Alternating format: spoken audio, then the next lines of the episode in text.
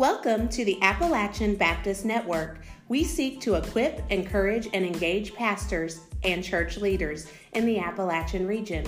We focus on having conversations on church revitalization in the mountains and beyond. Your hosts are Matthew Jacobs, Brent Snyder, Jacob Gwynn, and Travis Tyler.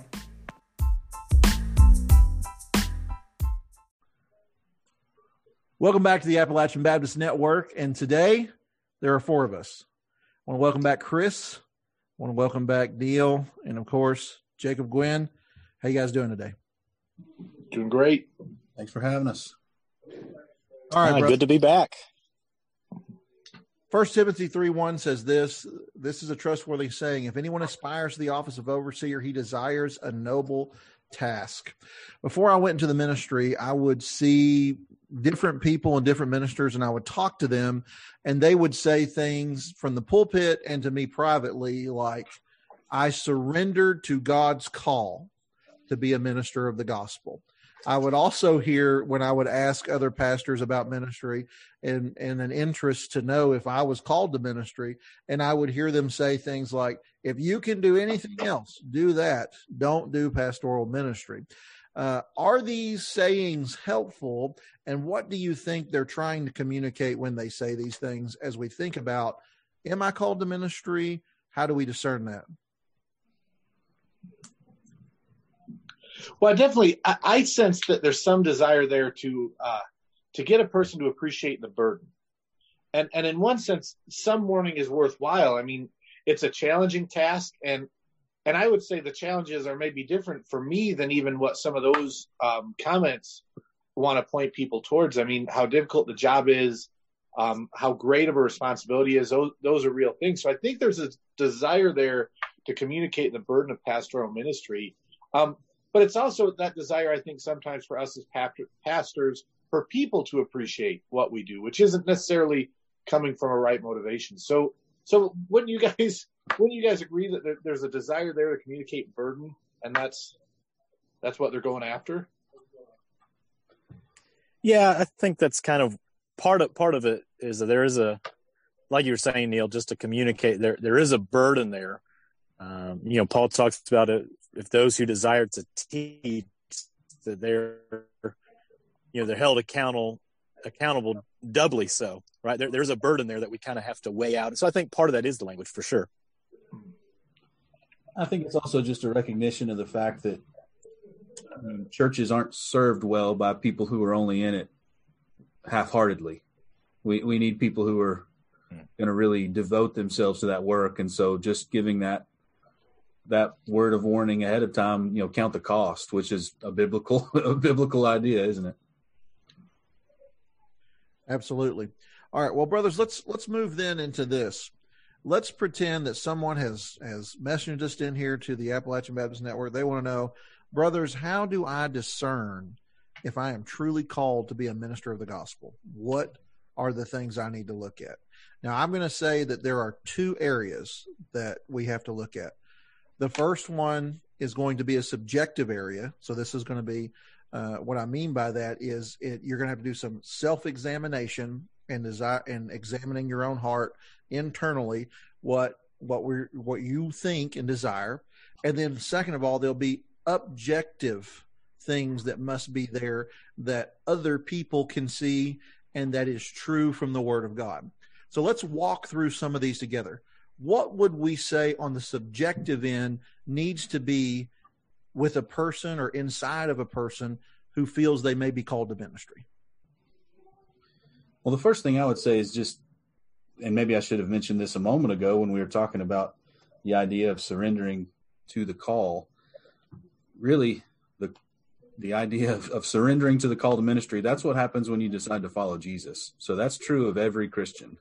every Christian who has truly decided to follow him, has surrendered to him as Lord, and has signed up for the ministry of the gospel in some way, shape, or form. So that's true of all of us. More specifically, that that subjective element of calling to ministry, I think, uh, will probably vary a bit depending on you know what type of ministry a person is gifted for. Um, but I would say there's got to be a a real discernible love not only for the Lord, but a love for his church and a real desire to serve the people of the church and and to to put yourself out there and to to give of yourself for the good of the, the body of Christ. So I think that's that's a primary thing. If you don't love the church, I question whether or not you should enter vocational ministry. Yeah, I would I would agree with that. I, I'm pretty sure, you know, I, I think so often when we talk about the idea of calling, either whether it's called a ministry or whatever, we typically use it only in the language towards those called towards pastoral ministry or some sort. But like, you know, as as Chris was saying, is every believer in Christ, uh, when when they put their faith and their trust in Christ, they they were called to Him out of a lifestyle and to Him, which meant uh, they were called to to share the gospel. They were called to uh, to live a life that's centered around the Great Commission. The question is, is vocation, right? And is when it comes to vocation it, has god gifted me in various areas to serve his church to love the bride? Or has he gifted me in other areas that uh, maybe in some other role uh, a doctor a, a nurse a, a, teacher whatever and i'm still called to christ i'm still called to the great commission but he's given me a different vocation? And so uh, I think it's helpful in that from that perspective of kind of looking inwardly asking myself the question of of okay lord the, the gifting that you've given me the, the spiritual gifts the skill sets uh, is this something that you're using for your church or for a vocation uh, that you've called me to? And i'm just going to be a great commission follower of christ that points people to the hope of jesus. And and along with that do you i mean do you think there's got to be um how do i say this i well it was uh it was driscoll who said that after after he initially kind of kind of imploded in his ministry out in the Seattle area, that that his gifting far exceeded his maturity. And, and so, do you think? I mean, I do you think sometimes such a humble those, statement? Yeah. Well, well, but he was obviously gifted, right? I mean, he, he was a, a great communicator. He, he, God was God was using his preaching to challenge a lot of young people in that community and yet there were obviously character issues that he was not addressing. And i i think sometimes we we enamor for the position without desiring or hungering to be the the person um, on a more private individual level. And so so in some sense our character is tangible. It should be observable. Um, but, but i guess are we are we hungering to be that person? Which again it, it is in one sense it's completely consistent with being a great commission follower of jesus and, and so are, are we as hungry to be that man of God as we are to have that position? And if we aren't, then that's scary. No, that's yeah, and I, I, think really good yeah. word because you can you can definitely, at least in our context, in our part of the world, in our you know church culture, there are elements of the job that are appealing, and then there are others that aren't, and and you can find people who maybe just aspire to the position of elder or pastor because of the perceived perks and yet they're not really interested in as you say developing the type of discipline and character that's required for the position. Yeah and i think it you know we, we've not really talked about this. We've but you know when i have talked to to men who have had a desire for ministry you know one of the first things i'm i'm going to point them towards and talk through with them is reading various passages of scripture like you read at the beginning of the podcast and just asking them as we walk through the passage um, in your life do you see this character being developed? Is it present? Is it non-existent? How is this in your life? Because i, I think part of when you talk about a call towards pastoral ministry eldership it's got to be affirmed by others right?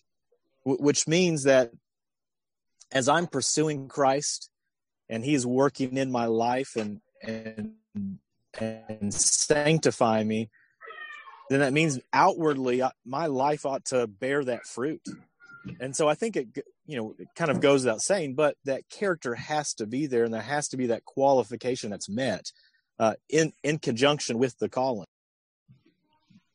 one more thing I'm going to say. You made a great segue to move us towards uh, the outward or objective things we can look at for a call to ministry. My mentoring pastor vic wallace said this and you can actually and he's in an interview on the appalachian baptist network. You can go back and listen to that.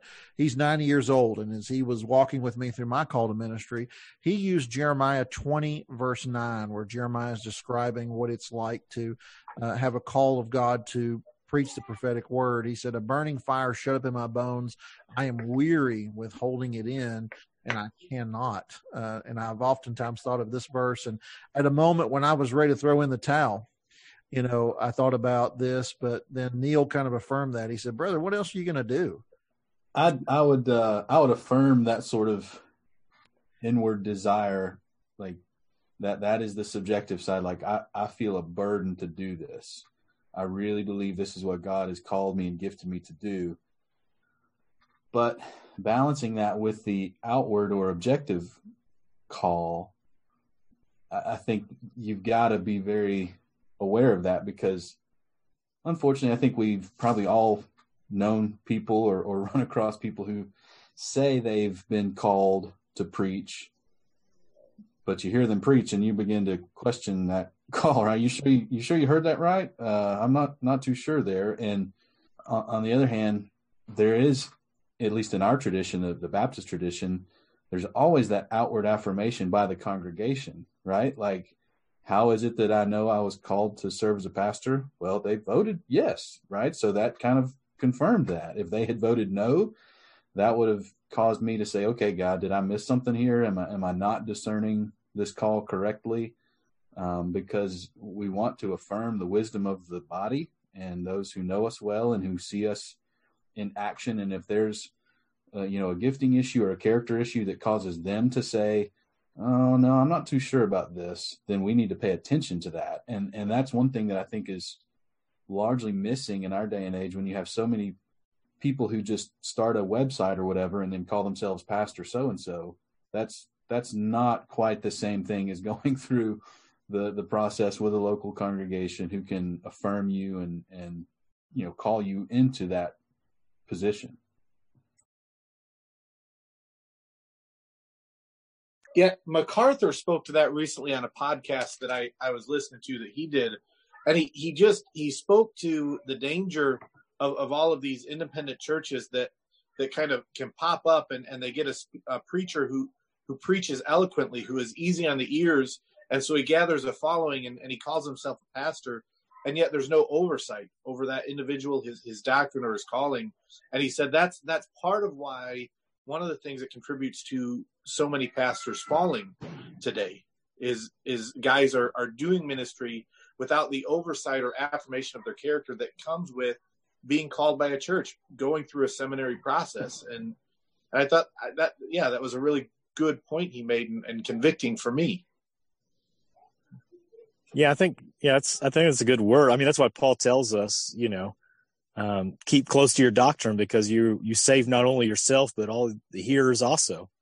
When he's uh, giving that word of exhortation, that uh, you know there there's got to be there's got to be that burning in the bones, a desire to preach God's word, to uh, expand these truths, and and knowing that God's put that as a as a desire in your life but at the same time you've got to be tethered to those qualifications which are in scripture and, and it's got to be affirmed by by the body. It's got to be affirmed by elders. It's got to be affirmed by the church so. Uh, what are some giftings that are externally observable by the church that a preacher or someone who is called into pastoral ministry needs to have? I mean i think not, sorry jacob Sorry. No, go ahead, Chris. I was going to say my mind immediately goes to to teaching. Right, you've got to be able to to rightly divide the word and present that in a way that's helpful and applicable for people. Uh, and if you if you aren't able to proclaim the word and teach the word, that's that's going to be a problem, given that that is a, a foundational aspect of pastoral ministry. Yeah, and I, I would say kind of leaping off of that would be would be exhortation. You've got to be able to, you know, exhort people, encourage them. Um, you know that that comes through in your preaching. Um, that comes through in counseling. Uh, when it comes to, um, walking through counseling and sin issues with people, you're going to have to encourage them to pursue Christ and forsake sin. Uh, and so I, I, would say that it comes that element of, of being able to be an encourager. I, I, would say there's this element of uh, of being able to, to counsel with people, and um, you're even in counseling, um, you're teaching, you're walking through Scripture, um, you're you're having them to to take off this sin and to put on Christ or to put on this element of His truth, and so uh, so there's def- definitely different things, but but it's always, and I would always encourage this. It's always tethered to the word in some some way. Yeah, and off what Chris said earlier, um, when we were speaking more intangible, I, I would say you want to see visibly that that expression of the love for the church coupled with that, and so there there's that desire to be amongst His people, to speak the word into relationships, so that that you're not asking them to do something in in the preaching of the word that they haven't been doing regularly in in other spheres of influence, whether it's one-on-one conversation or or in a smaller group, a Sunday school, whatever it may be. And so so I I want to see that heart for the church that that this person loves the people of God and and is working and investing themselves in in the good of the body. Yeah, I think uh Neil, what you were saying, what I think it was it Spurgeon that said that uh, a shepherd should smell like their sheep. Hmm. Um, kind of an encouraging word that uh, you know, as as pastors, as elders, as leaders, you know, we, we need to be with the body of Christ.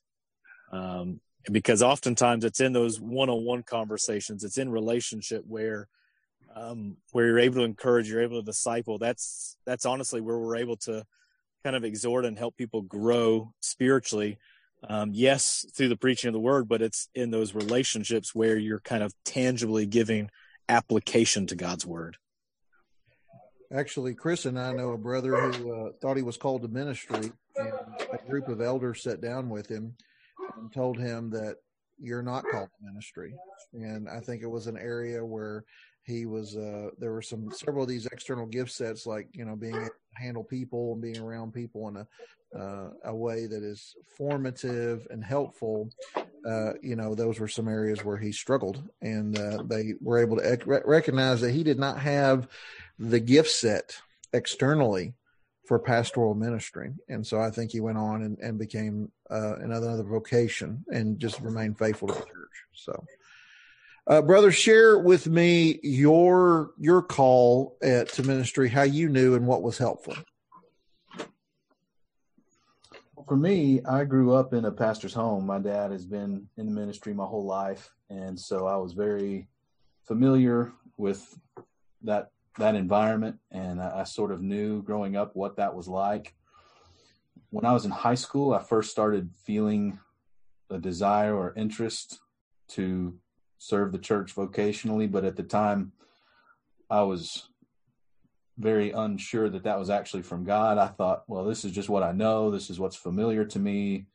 I've, I've, seen my dad do this, so that's kind of a logical step for me. And so I was hesitant to jump into that just because I didn't know if it was really from the Lord. And when I was in college, uh, some opportunities opened up for me to start serving the church through uh, you know, teaching Sunday school and leading music and some things like that. And it was during that process that the others in the church started to really encourage my my ministry in that way. And they could they could say things like you know we can tell god's using you or this seems like a really good fit for you.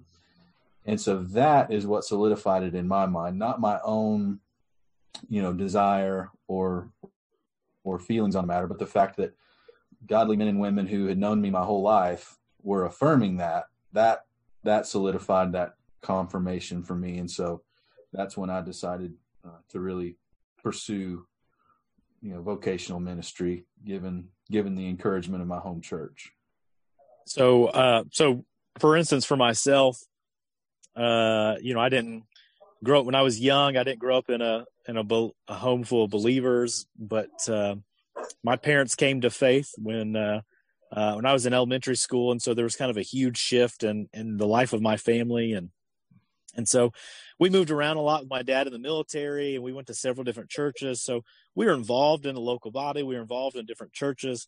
Uh, never really had a, had a calling towards ministry or felt uh, a desire towards that. And so when I graduated high school, uh, I went to college and uh, was going to school to be a, a physical therapist, and uh, and so I, you know, I was a committed believer and follow Christ. And so when I moved uh, to college, I got involved in a local church, got involved in uh, um, my Baptist Student Center on campus, and uh, and in in so doing, I I got involved in helping youth, uh, teaching youth, teaching Sunday school classes, uh, uh, doing a lot of just teaching and small group ministry, and and I loved it.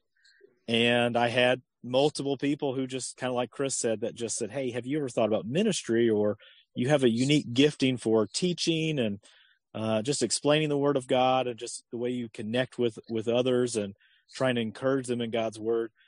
And I told myself I had had no desire for that, uh, didn't even want to pray about it.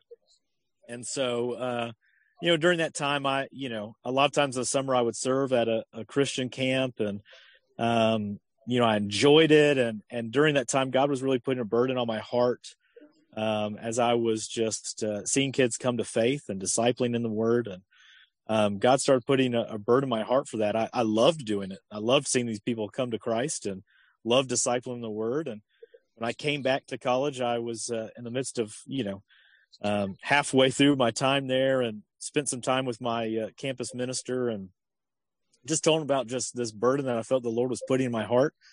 Um, you know, when, um, when Travis was reading from Jeremiah about that burden in his bones, that's, I mean, that's how I felt. You know, it was like, my, I kept thinking, I can't believe I'm going to change my major. What would I even change my major to? Uh, there's nothing here at a at a university for me. What do I do? And so, man, I, I had just a campus minister that just walked through the Word with me, uh, we walked through uh, letters uh, that Paul wrote to Timothy and Titus, and uh, we started looking at just character in my life and desire in my life. He gave me opportunities to uh, uh, to preach. got opportunities to preach in churches and involved in associational ministry, and it just was really affirming as he just walked through a process with me. also, having others that just affirmed it in my life, and and as I was in college, I just had this desire. I thought, you know I know I went to school for physical therapy, but I have no desire to be a physical therapist. And I, you know, I know people make that phrase, can't imagine doing something else, but I, I really couldn't imagine doing something different. And so God just really worked in my heart during that period. And uh, that that's kind of my calling towards ministry. So yeah, so so mine was mine was actually uh, I guess early seeds were planted when I was in seventh grade and I read the autobiography Bruchko um, about a missionary that that did missions work down in Colombia shortly after he graduated from high school, and and that sort of I always say that that being a pastor is the only real job I've ever wanted to do. Before that, I at one point wanted to be a pirate, and at one point wanted to be like a cowboy, like like the six shooter kind, not like the farmer kind.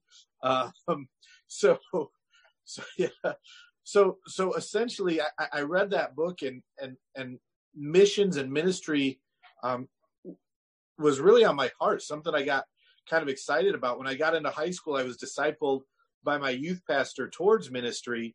Um, and similar to both you guys' experiences, it was a number of affirmations throughout my life, the rest of the time that, that continued to, to affirm that sense of calling um, for me. And, and again, it, it, speaking to Travis, it was funny because what, you know, you were uh, sharing in terms of what I encouraged you with, you, you spoke back in my own life more recently because because I, I always think of that point where all the disciples had left Jesus in John six.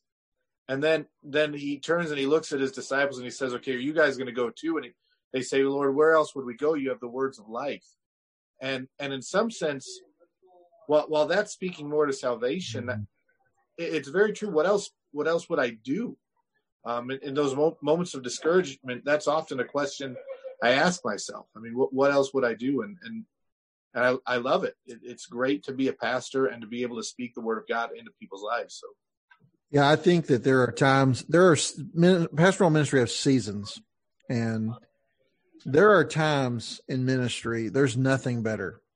And it feels like you're flying on a, you know, a jet you know what's the fastest plane now i used to know when i was in high school but you know, uh, 747, it's big, fast, you know, you're flying, you're blowing and going over the desert. And then you're just like, man, this is incredible. I'm flying high, I'm going fast, things are going perfect. And there are other seasons in ministry where you feel like you are in the desert with no shoes, with no shade, scratching around in the dirt, just trying to make it to a place where there's just a drop or two of water. And uh, horse with no name, right? That's exactly right. and so uh, that is it. Uh, quickly before we go here, I'll share mine. I don't know if this is helpful for other people or not, but we are sharing this. So when I, the first time I had ever entertained the thought of being a pastor was when I was, uh, in probably 1994, whenever there was a, a evangelist that came to our church at First Baptist Fall Branch. He asked to speak to the youth department before he uh, went in and did the revival. And I talked with him and bantered with him some.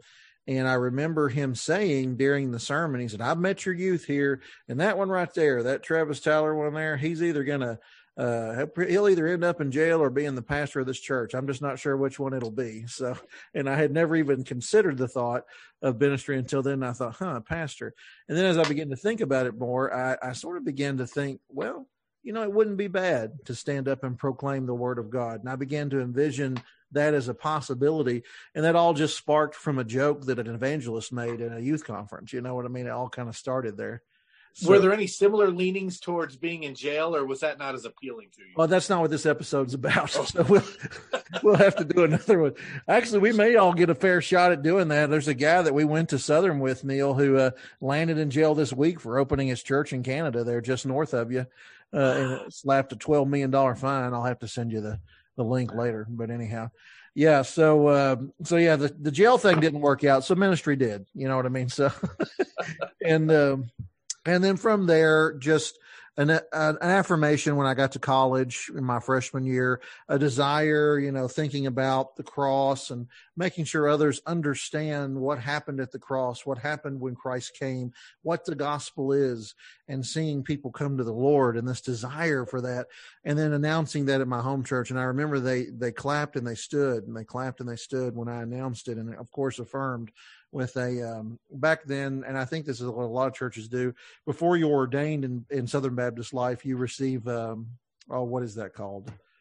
The the thing you get before your license. The license. They gave me the license to ministry, and then when you become more of a established minister, you're ordained later. Usually, is how it goes. Within uh, normally at your first church so it, it was a you know vic spent a lot of time talking to me about those pass that passage i shared. And um, you know and i think god i think al mohler's right. God does not call or satan generally doesn't tempt men to preach the gospel and preach the word of god. And so i think that's a god god-centered desire that's placed in the life of a person. So uh, well we we're out of time today. Any closing thoughts or what's one last thing you would say to someone who is seriously considering ministry in that call that's easy for me. I mean, I, I spoke with a guy in the last week who was beginning to express some of those uh, uh, desires and longings, and, and, and you see again some of those giftings in his life that, that that could affirm that call.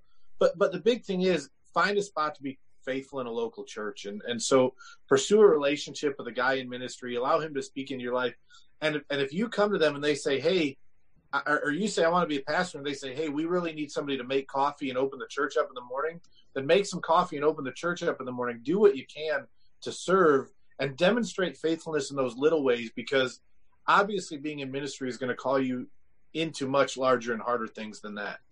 Yeah, that's a really good word. And, and I would just add to, to anybody that maybe feels that inward subjective call but has not yet experienced the outward call from a congregation or anything like that. I would I would just encourage you to resist the urge to just sort of strike out on your own and do something. Um, trust the the collected wisdom of your church and your pastors, and uh, if you if you don't feel that you can trust them, that's probably not a church you should be in. But if if you can trust them, then you should trust them to to you know lead you in that element of your discipleship to provide opportunities for ministry that they feel are appropriate for you at this point and then just just ask, you know, can you can you help me? Can you lead me? Can you help me discern what God may be leading me to? But I would really encourage you to just trust the church and trust God's wisdom in the church and not not just say, well, they're not going to let me do it here. I'll go start my own or something like that because I don't think that honors honors the Lord really. Yeah, I, w- I would piggyback on what, what Neil was saying is I know for my own life, it was just while faithfully kind of serving, uh, God started putting more of a burden in my life for that and people started affirming it. And so, uh, you know, I, I would meet guys in seminary sometimes who felt had this call to ministry, but had never, never served, never really wanted to serve. They wanted their first time to serve be when they stepped up into the pulpit. And I, I don't think that's healthy. Uh, and I and I don't think that's quite right the way God's calling works. And so I'll just be honest. I think if you have a desire to to call to ministry, is it you know start serving today in your local church. If you have no desire to serve in any capacity in local church, you probably don't have a call to ministry. And uh, and I would encourage you to to be in the Word. Uh, God oftentimes speaks through through just very ordinary means. You know, we we think God's going to give us this burning bush, uh, you know, revelation of a call to ministry. And oftentimes it's through his ordinary means of being in the word and prayer and pursuing him daily that his word is speaking to you directly. And so that would be just my exhortations right there. I'm basically going to say what you said in a different way, all three of you, but um, I'm going to warn you, particularly in Southern Baptist life. I think churches are sometimes quick to put men into the pulpit. And I think this is probably something we see worse in other churches that don't emphasize theological training. Don't be a novice in the pulpit without the training that you need. Have mentors who are guiding you and seek to be trained as best you can. Uh, and you may suss out, you know, you can always, if you're, you know, if you've already got your bachelor's done, you can always, you know, audit some seminary classes to know you know, if I'm going to do this or whatever, it's not going to hurt anything. And if it makes you a better, it'll, at worst case scenario, you're going to become a better, more knowledgeable layperson. You know what I mean? Uh, so, you know, I would say you, you need to, you need to seek that and don't get, don't fall into the temptation of you're charismatic, you're gifted, and people are ready to see you in the pulpit just because you're young and gifted. You need to be careful with that, right? So, all right, brothers, thank you. And I hope this was a helpful episode. Join us next time. You have been listening to the Appalachian Baptist Network. Thanks for joining us. If you have a question or comment for our host, please send an email to Appalachian Baptist Network at gmail.com or send us a voice message on our Anchor website page at anchor.fm slash Appalachian Baptist Network. Join us again next Monday.